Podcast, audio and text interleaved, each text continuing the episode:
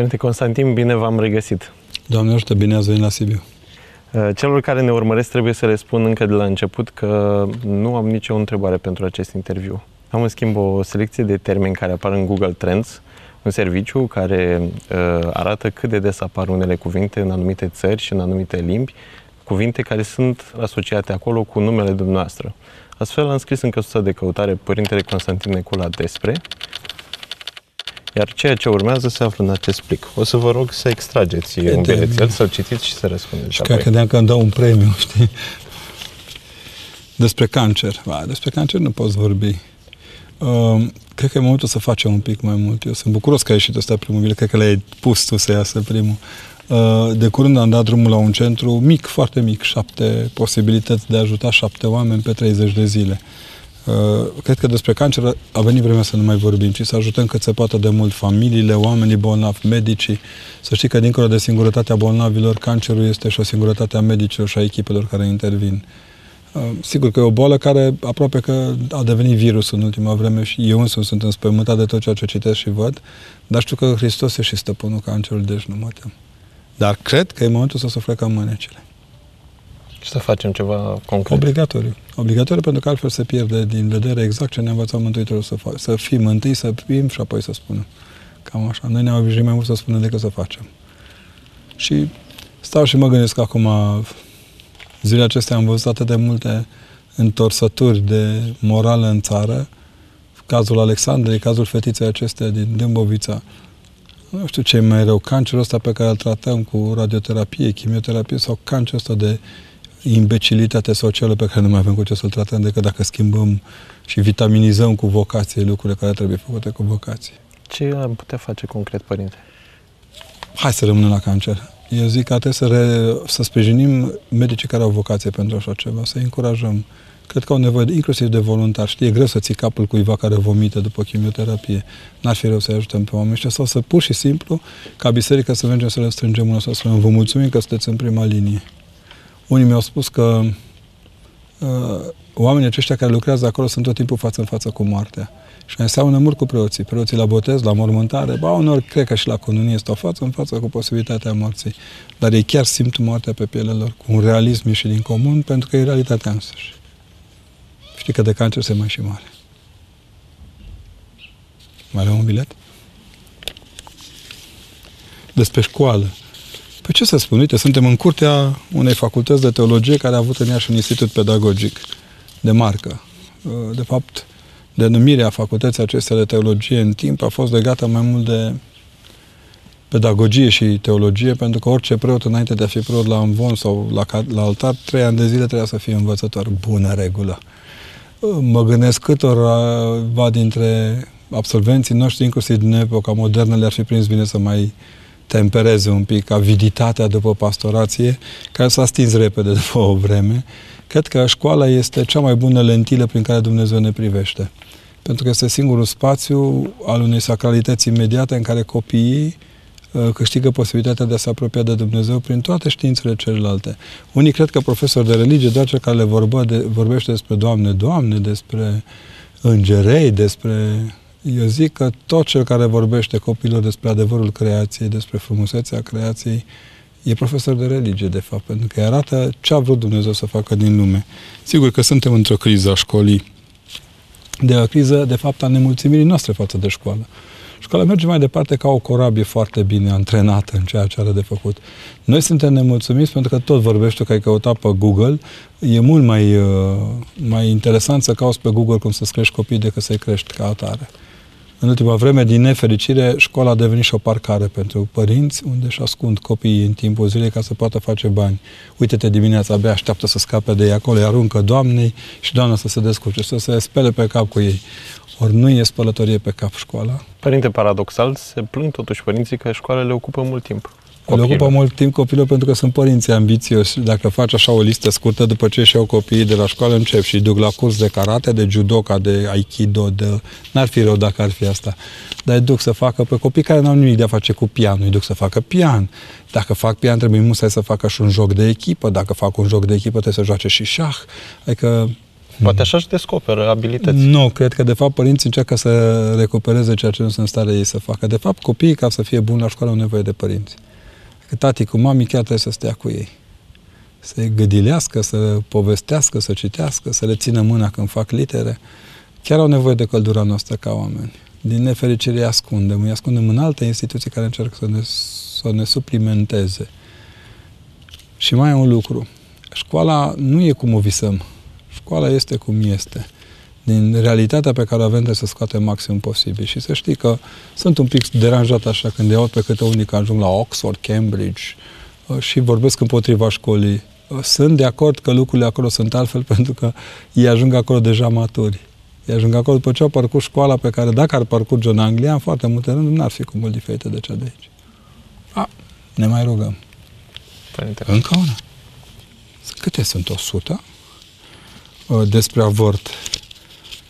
E un subiect așa de sensibil încât nici nu cred că mai e cazul să-l discutăm. De ani de zile biserica face apel către oameni să rămânem întregi.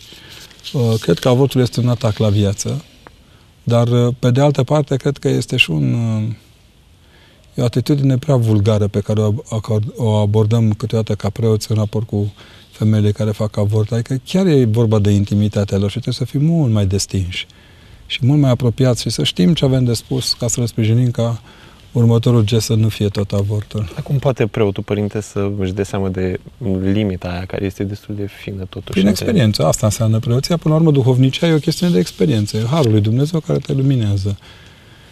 Și mai e ceva.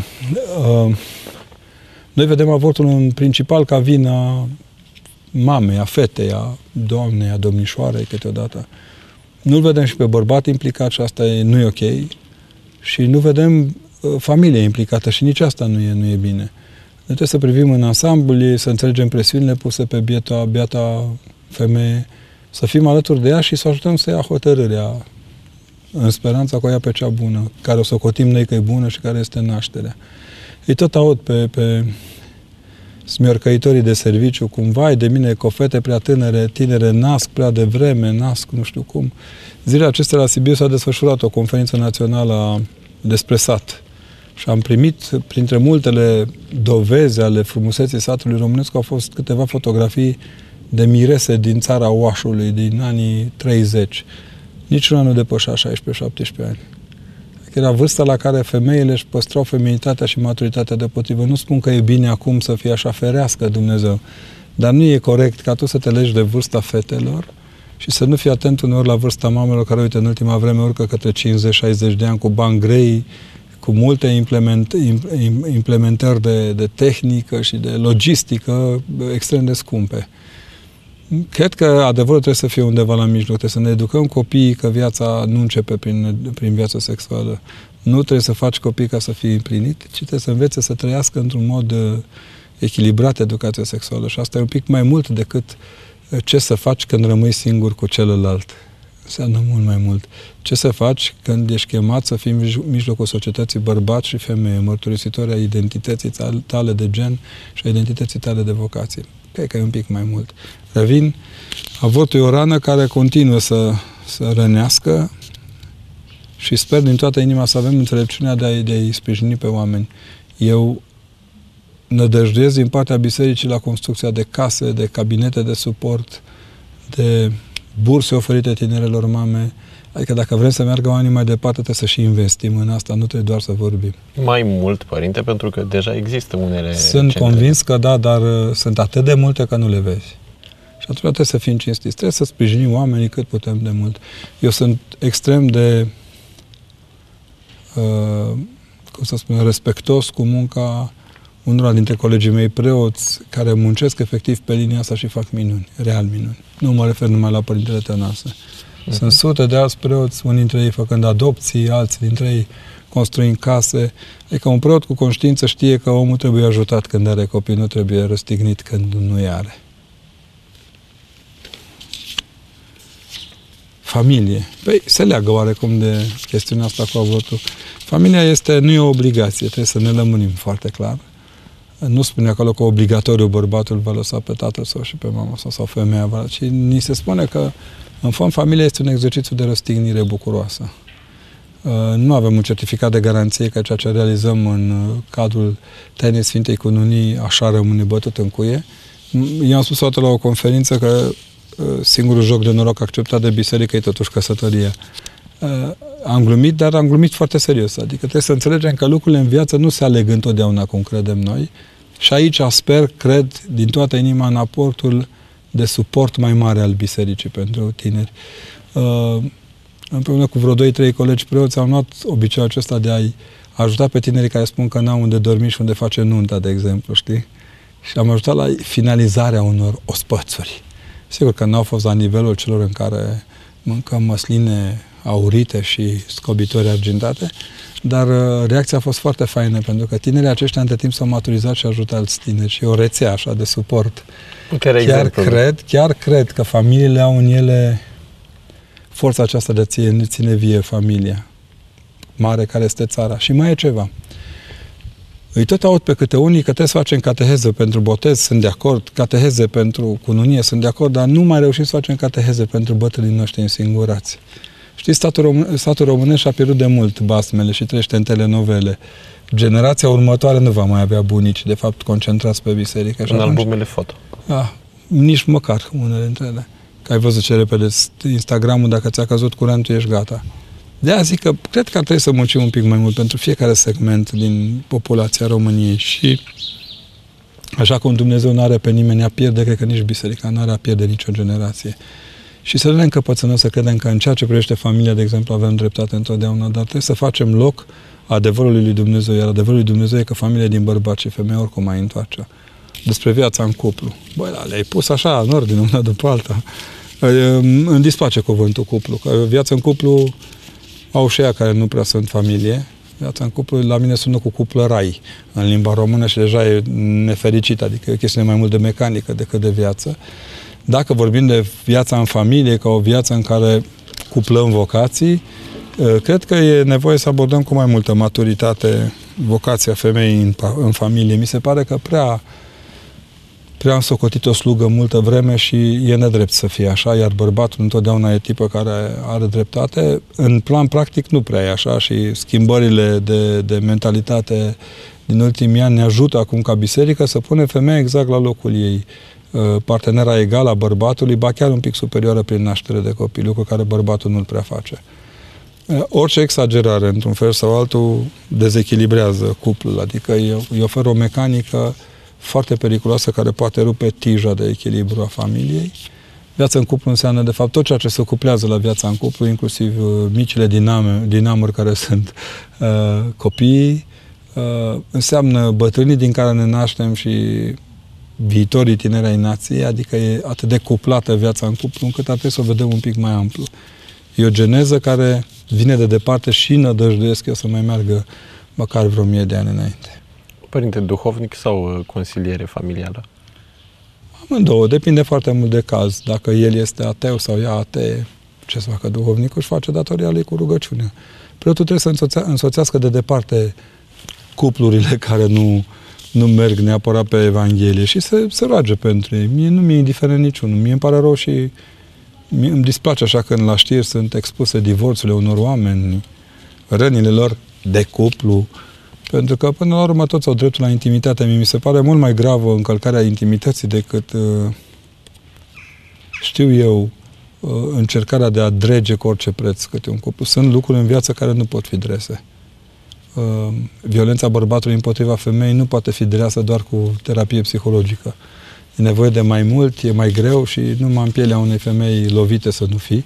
Chiar dacă noi facem glume și avem bancuri suficient de multe despre violență și părem așa, e boala națională asta. Dacă luăm peste picior pe drac, credem că dracul își anulează forța. Nu, pe drac trebuie să-l iei în serios. Așa și violentul și omul care, uite, fură copii pe stradă. Totul trebuie luat exact în serios și să ne creștem copiii pentru siguranța lor și pentru siguranța viitorului lor. Or, asta face parte din, hai să-i spunem, educația copilului.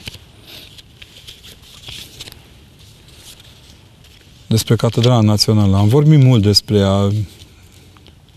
Cred că nici n-aș mai vorbi.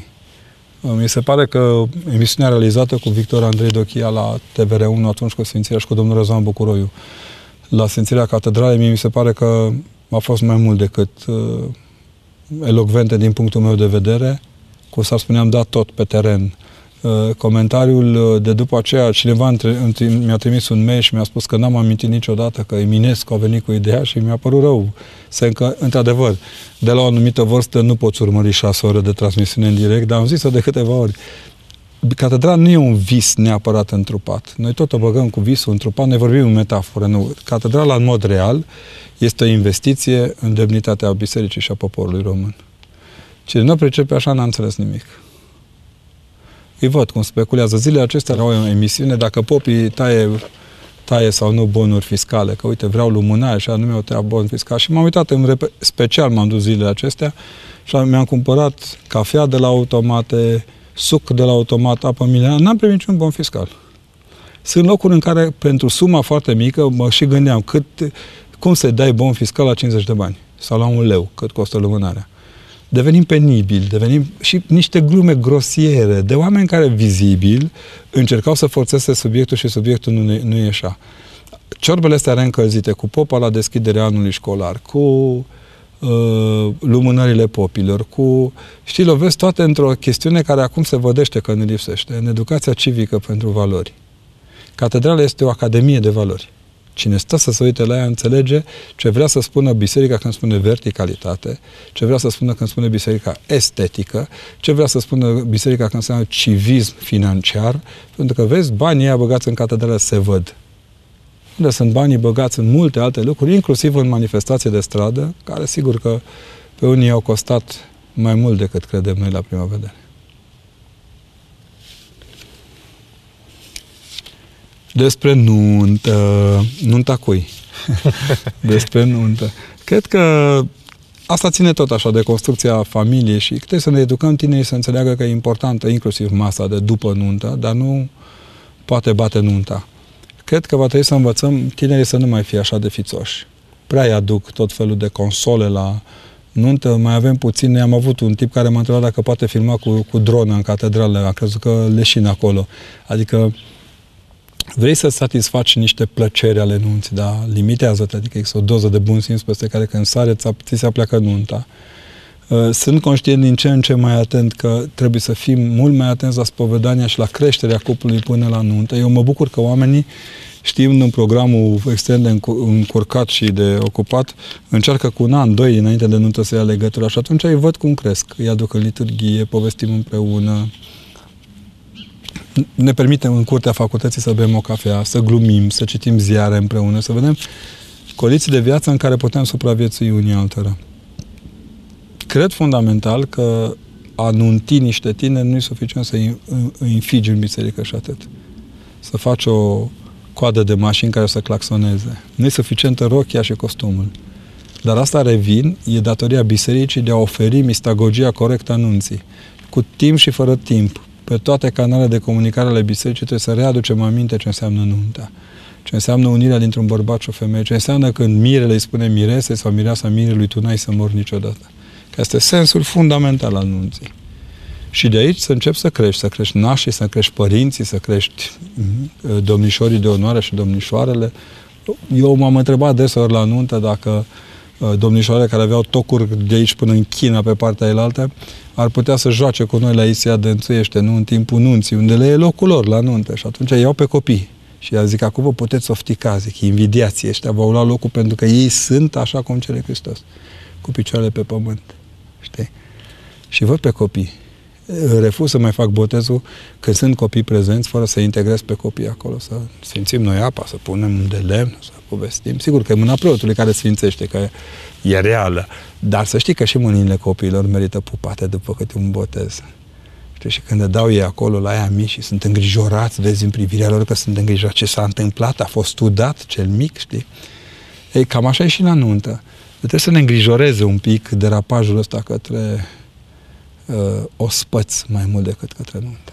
Părinte, de ce credeți că uh, cântărește mai mult uh, credința populară în conștiința nașilor, la botez sau chiar a mirilor? În, în Asta n-ar fi rău, dar în ultima vreme suntem sufocați sub fițe. A, sunt popor de fițoși. Ce credință populară? Fii serios, aveau bătrânii noștri camere nu, de luat vederi de pe în, fundul Cristeniței. În pofida nu, catehezelor nu, sau nu, eu știu. Nu, la... aia nici nu asculte. Mulți dintre ei vin la actul liturgic. Eu mă mir că și-aduc aminte că trebuie să meargă și la biserică. Am avut un caz celebru în care au mers la masă, au dat binecuvântare la masă și au uitat să mai vină la biserică. Și au să aminte că, băi, dar noi la biserică n-am fost. Exact așa s-a întâmplat. Adică, printre altele, un Dumnezeu, printre altele, le va, le va răspunde, printre altele, la tot ceea ce privește viața lor cu Dumnezeu. Nu spun că am avut și cazul în care luați de valul ăsta al botezului și fericiți și urcând pe scări. I-am întrebat și bebelușul. Îl uitaseră acasă. Nu stăteau foarte departe de catedrală, slavă Domnului. Serios? Nu-i glumă deloc. Oameni care uită subiectul tainei ca, ca atare. Așa și preoții uită câteodată unde sunt. Au niște predici la anunț de mi se face rău. De la Adam și Eva începând, tot ce înseamnă păcat. Nunta nu-i pentru păcat, nunta e ca să te împlinești uman. Dacă noi insistăm pe căderea în păcat, am pierdut toată bucuria oamenilor ăstora. Preotul trebuie să intre în bucuria celor tineri. Dacă are capacitatea asta și dacă reușește să facă destins în cununarea lor, că despre asta e vorba, nu? Cununie, zice, da. Se cunună cu tare, cu de fapt se încunună cu tare cu tare. Se încunună un om cu celălalt. Și să știi că am mai remarcat un lucru. În general mai subliniez așa când simt că oamenii simt ce le zic. Subliniez din Evanghelia Nunții când nunul îi spune mirelui și a păstrat vinul cel bun până în sfârșit. Până la urmă, mireasa e vinul mirelui. Vinul cel bun. Vezi, pe ăla nu mai bea nimeni să se îmbete, pe ăla îl bea din plăcerea de a bea. Că, până la urmă, căsătoria e bucuria asta de a fi cu celălalt care reprezintă adevărul, care reprezintă the best. Restul e vina noastră că am coborât de fiecare dată nunta asta la un fel de hai mă să vă facem că așa, așa curviți și vă iertăm noi acum și așa ceva nu, nu încape în Evanghelie.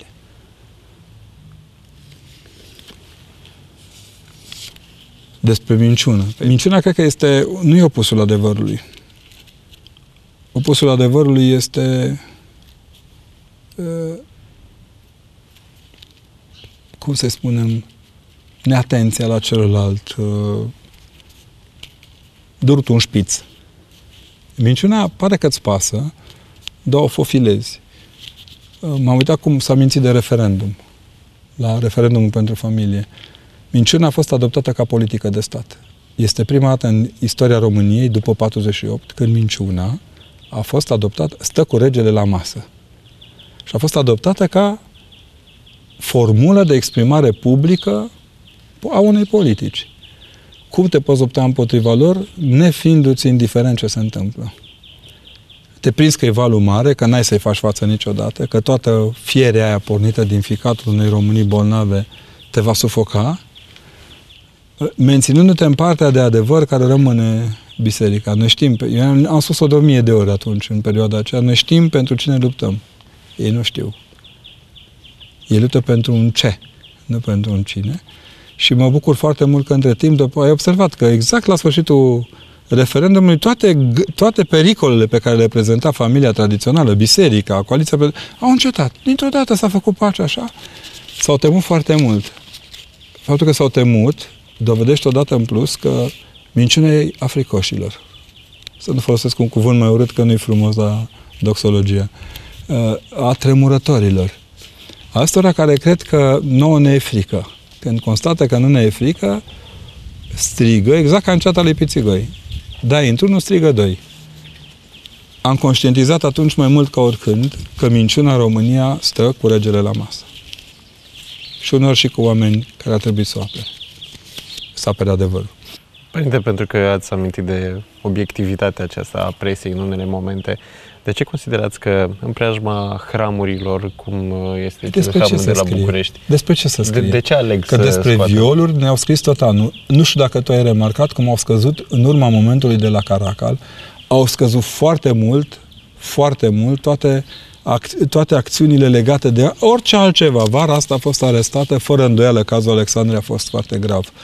Dar între timp au fost mii de copii care au fost salvați de la moarte. Au fost sute de fete care au rămas fecioare. Noi nu mai putem vedea lucrurile astea pentru că țintim spre o singură direcție. Și mai e ceva.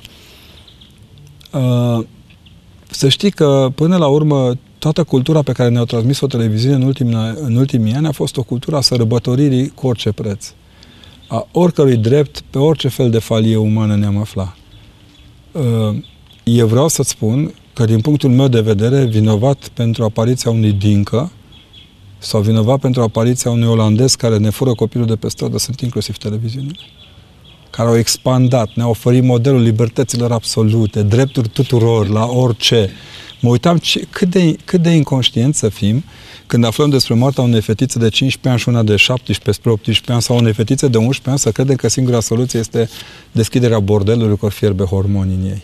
Deci trebuie să fii mai mult decât prost, nu știu ce e mai mult decât prost, ca să crezi că asta e soluția. Adică să crezi că vindești cu un păcat acreditat prin lege, un păcat care este împotriva legii. Hai, care o fi, că tu mai contează. Ah, despre discotecă. Poate că pare absurd ce spun acum, dar eu vedeam când eram copil discoteca o alternativă totală la bezna de după ora șapte seara. Erau și un loc în care te puteai întâlni cu oameni, să dai mâna, să înveți să te porți cu o fată, să înveți să dansezi dacă e cazul. Nu cred că mai seamănă cu ce știu eu. Șocul meu cel mai mare a fost pe undeva în nouăzeci și șapte, când am ajuns la Padova și am văzut câteva discoteci care între timp au ajuns la noi.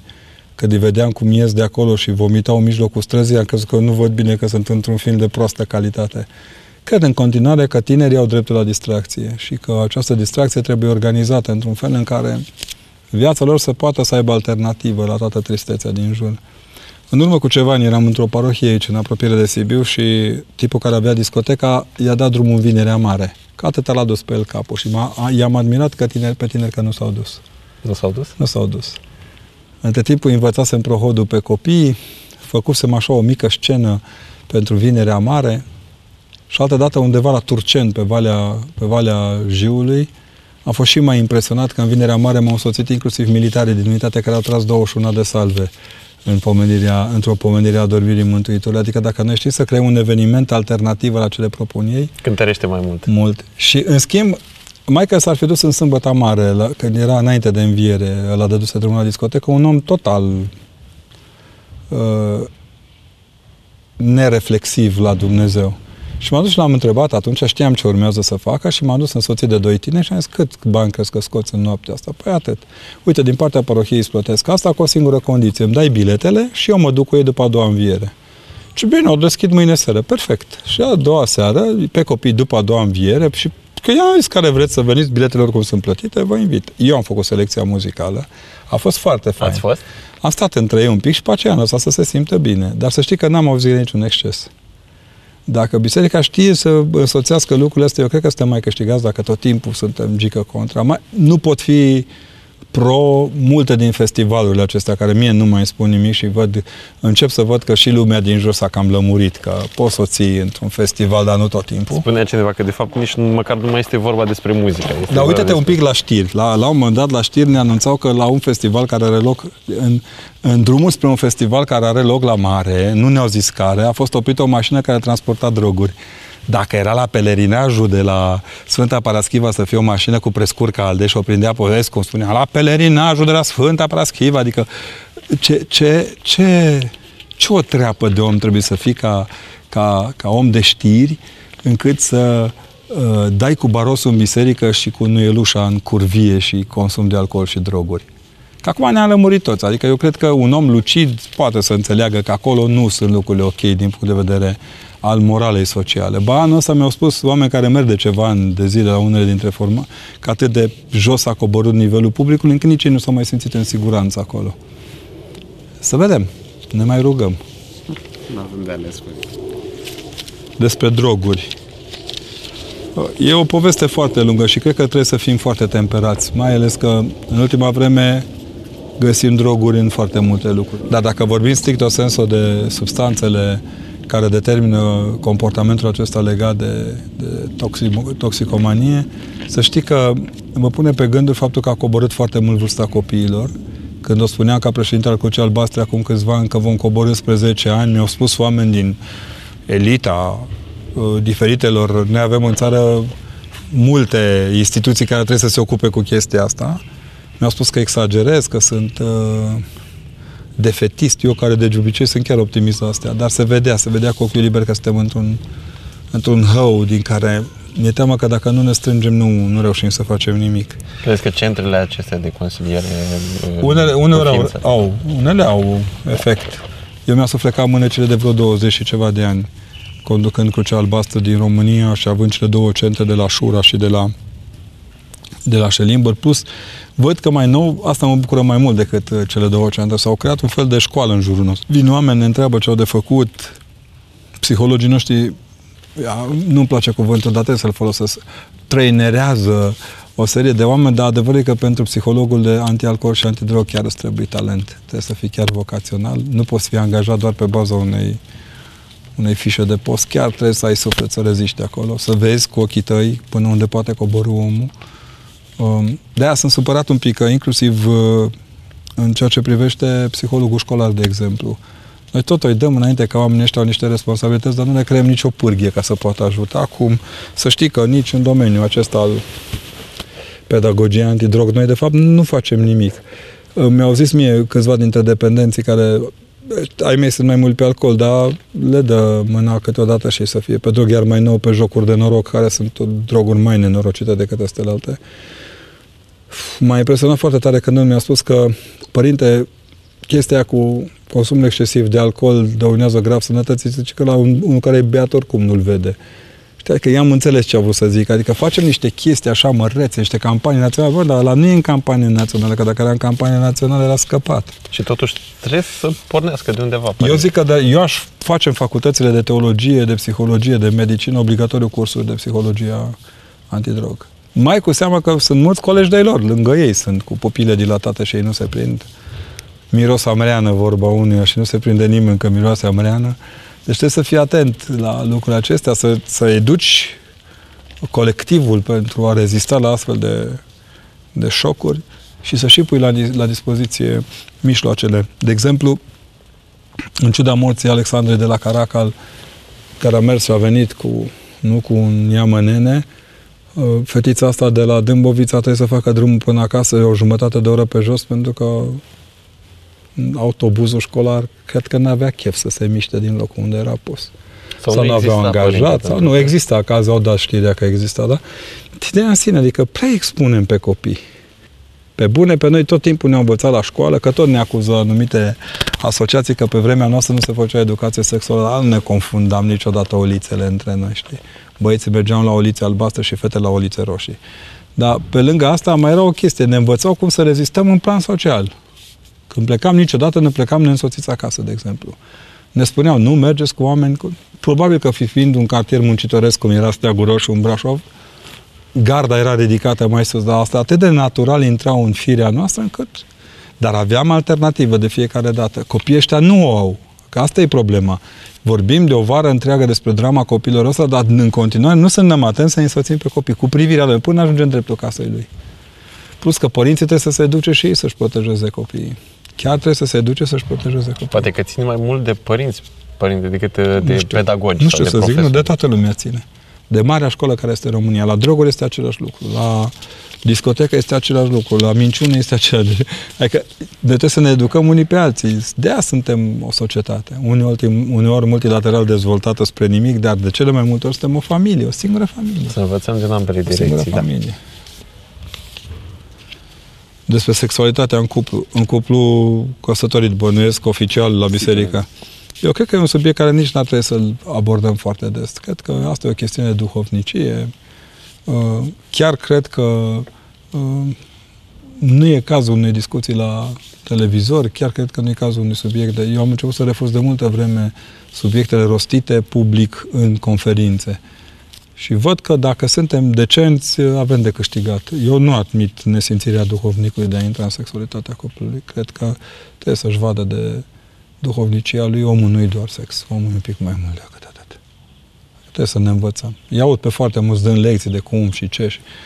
Nu, n-am aceeași părere, dar e părerea mea, s-ar putea să... Sigur, acum îmi iau câteva înjurături duhovnicești, dar cred realmente că sexualitatea unui cuplu este o chestiune de care aparține celor doi, soț și soție. Ține de intimitate. Am remarcat foarte multe cărți despre cum să se educe sexual cuplurile. Despre... Eu i-aș trimite prima dată la medic, de fiecare dată cei care vor să aibă copii să-și vadă de sănătatea copilului, femeile însărcinate să-și vadă de sănătatea sarcinii. Adică astea sunt lucruri de educație minimală. De-aia am pornit ideea cu Doc and Priest. Întâlnirea prima a fost cu domnul Bogdan Floria, care este specialist în, în, în comă, de fapt. Sper să putem face și cu ginecologi și cu oameni de educație premaritală. Nu aceștia vânduți care la, la, prima, la primul ghișeu care vin să ne spună înainte de a ne căsători ce avem voie din punctul lor de vedere, ce avem de făcut, de oameni preocupați de lucrurile acestea, care să știe să spună dar cu decență și cu, cu foarte mult bun simț. Na, nu. Părerea mea e că duhovnicul trebuie să stea pe scaunul judecății, nu în patul cuplului. N-are ce căuta acolo. Despre copii. Acum, despre copii pot spune o mie de ani. Câte minute mai avem de înregistrare? Adică, adică, ce să spui despre copii? Normal, ce, ce n-ar trebui să spunem despre copii? De exemplu, ar trebui să nu spunem despre copii că n-au nicio șansă. Aud foarte des în ultima vreme că românii, copiii în România n-au nicio șansă dacă mergem la bani. Copiii au șansele lor. Reale, discrete, frumoase. Noi am obișnuit pe copii, am antrenat într-o singurătate aproape continuă. Îi pasăm în fața televizorului, dă dacă asta electronică. Știi, aproape că uitam acolo.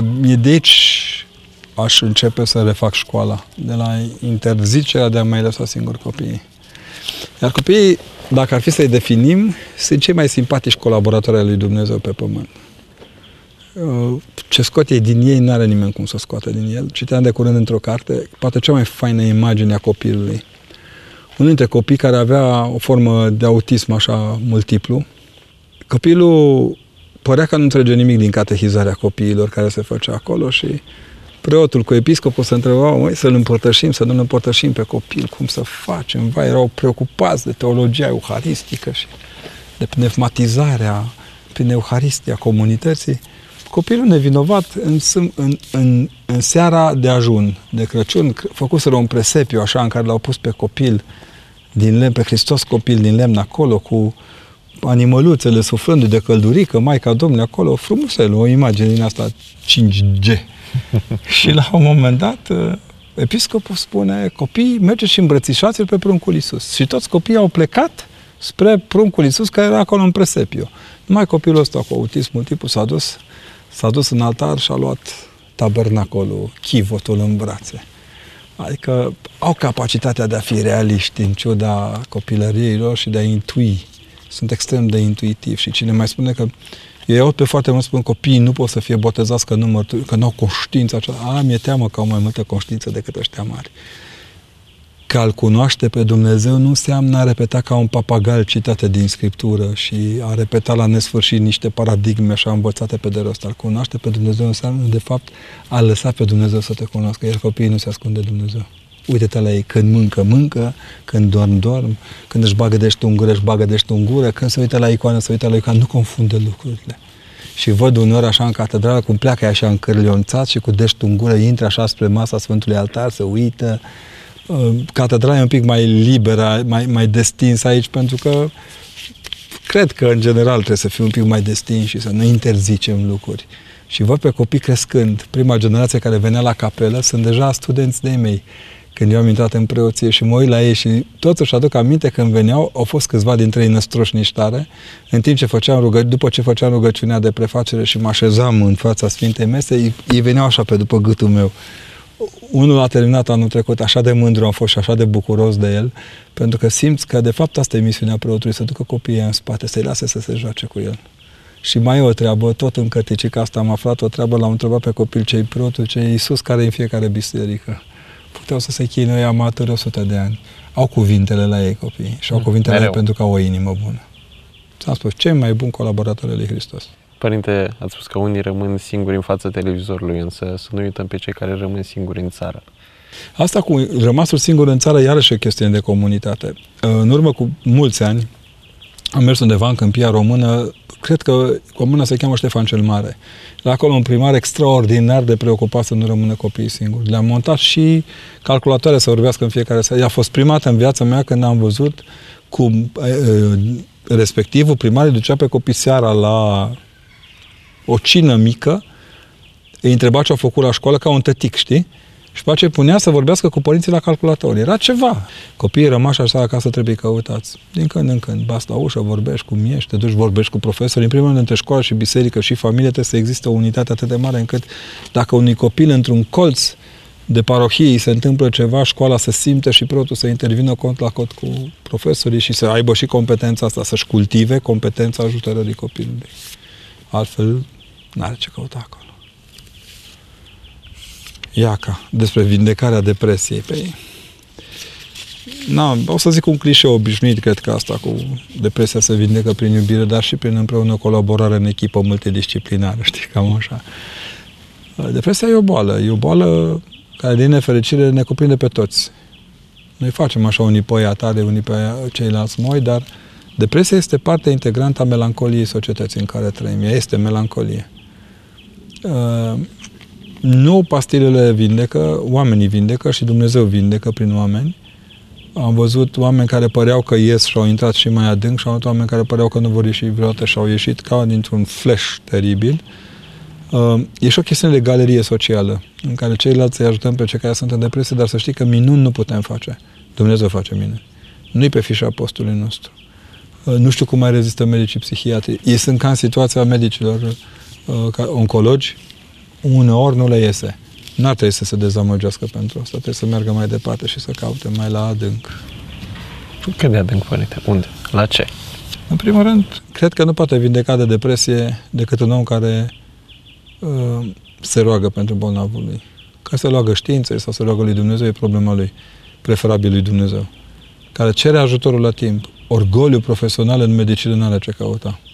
A nu cere sfatul celuilalt, a nu pune diagnoza împreună cu celălalt, a nu a fi, nu fi atent la amănuntele de comportament ale bolnavului, nu întâmplător amărâtul la o omorât supresiunea, supresiune psihiatrică atâția oameni cu stativul, ci faptul că nu au fost atenți la amănunte. Sigur că sunt supralicitați, supraobosiți. Ba uneori, ca toate bolile psihiatrice, și aceasta este surprinzătoare. Eu am zis odată că dacă m-a întrebat cineva care e diferența între psihiatrie și psihologie, la prima vedere, psihologia este oarecum intuiești încotro se îndreaptă cel care are o disfuncție psihologică, dar cu cel care are o disfuncție psihiatrică niciodată nu intuiești încotro se duce. Îndrăcirea lor cu orice preț, fie că e vorba de depresie, fie că e vorba de alte boli, mi se pare un pic uh, lugubru, așa, știi? Adică ne leagă de evul mediu întunecat pe bune. Când sărim calul și ne dăm cu părerea pe lucrurile astea, și eu cred că în anii mei de psihoterapie suficientă făcută cu bolnavi de drog și de alcool și cei aflați în situații mari de risc, să știi că omul e frumos și când e căzut. Că e prezent Hristos acolo. Poate să ai marea calitate de a-l lăsa pe el să-ți spună că îl iubește pe Dumnezeu. Cred că depresionați suntem și din cauza că ni se vorbește într-una despre asta. Uitați-vă la ce filme ne uităm, uitați-vă la ce muzică ascultăm, uitați-vă la ce, nu mai zic, la gesturi sociale, acum fac o glumă și sper să fie luată ca atare. Uite-te la ce fotbal ne uităm, uite-te la care sunt valorile promovate pe ecranele de televiziune și în ziare și în știri și în viața, viața cotidiană și înțelegem că, de fapt, Ne, de, ne fracturăm in, în interior ierarhia de valori și depresia este una dintre urmările acestei fracturări. Când vrem să o restabilim, o repunem la... Și trebuie să iubim. E fundamental. Că e vorbeam de viață de cuplu. În cuplu, celălalt care este mai puțin depresionat decât cel depresionat, trebuie să, fie, să facă efortul continuu de a deschide robinetul cu iubire. Să știi că așa se întâmplă și la spovedit. Duhovnicul care îl ascultă pe cel păcătos și îl vede că păcătosul e depresionat de obicei. Nimeni nu vine să se laude la spovedanie cu păcatele lui. Într-o depresie, într-o conștiință de sine și atunci robinetul cu iubire care îi dai drumul trebuie să fie deschis la maxim. El trebuie să moară naburul ăla al iubirii dumnezeiești.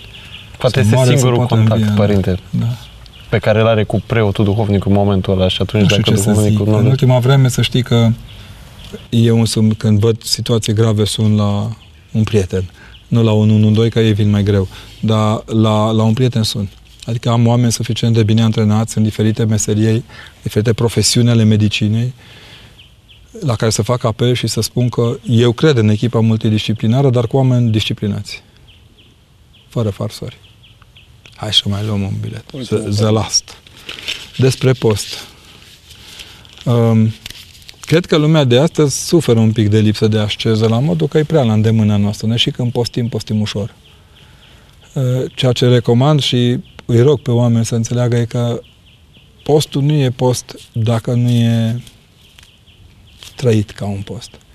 Dincolo de nu mâncăm, nu bem, ce mâncăm și ce bem, cum ne rugăm, cui ne adresăm și ce, ce anume construim pentru ca să ne fie bine. Astea sunt lucrurile cele mai importante. Um, efortul ăsta al nostru pe mine mă uimește ce, ce cărți de mâncare de post a putut să scoată biserica în ultimii ani, nu biserica, oamenii din biserică, pentru mine este entuziasmant. Uh, e, în mod cert, suntem o biserică de mâncări. Tocmai de-aia, lângă, lângă modul de ceea ce mâncăm, trebuie să învățăm că postul înseamnă, de fapt, tot ce reduci prin postire în cheltuiala ta de alimentare pleacă spre, spre sărac ca să nu moară de foame. Dacă reușim asta, suntem salvați. E ca la mulțirea pâinii. M-am întrebat tot timpul, ani de zile m-am întrebat, cum au plecat, domne, oamenii să se întâlnească cu Hristos și nu s-au gândit la ce le dau la ea de mâncare. Ei, de fapt, s-au dus cu niște bolnavi. Bolnavii nu mâncau.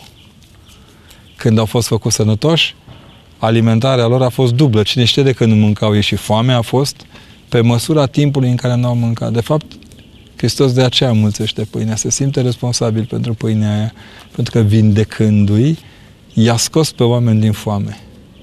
Postul e spre vindecare. Ne scoate, de fapt, din foame. Nu ne bagă în foame. Nu, nu foamea e postit. Postitul este echilibru în alimentație, într-atât încât celălalt săracul să aibă și el o zi mai bună. În ziua cu Sfântul Frosin bucătarul, i-am rugat pe credincioși la catedrală, i-am zis, vă rog eu mult, mergeți și cumpărați niște covrigi. Zic, e cea mai reprezentativă pâine pentru biserică. E fără miez. Dați-le săracilor. Fie și așa. Fie dați-le o cafea pe drum. Dați-le un măr, un... o mână caldă, dar dați-le ceva să mănânce. De pe centru mi-au spus fetele de la covrigărie că părinte, zicea, a fost, zic, să nu luați ca reclamă, că nu e. Ce nu, părinte, am înțeles. Și noi am dat fiecare câte zece covrigi la cei care veneau de obicei și ne cereau. Adică biserica are capacitatea de a pune în mișcare postul. A posti înseamnă a-l sătura pe celălalt. Nu de ura ta, ci de dragostea ta. E simplu. Părinte, vă mulțumim. Doamne ajută. Și promitem să revenim cu termeni. Să nu mi le dai data viitoare. Nu le vom confunda. Să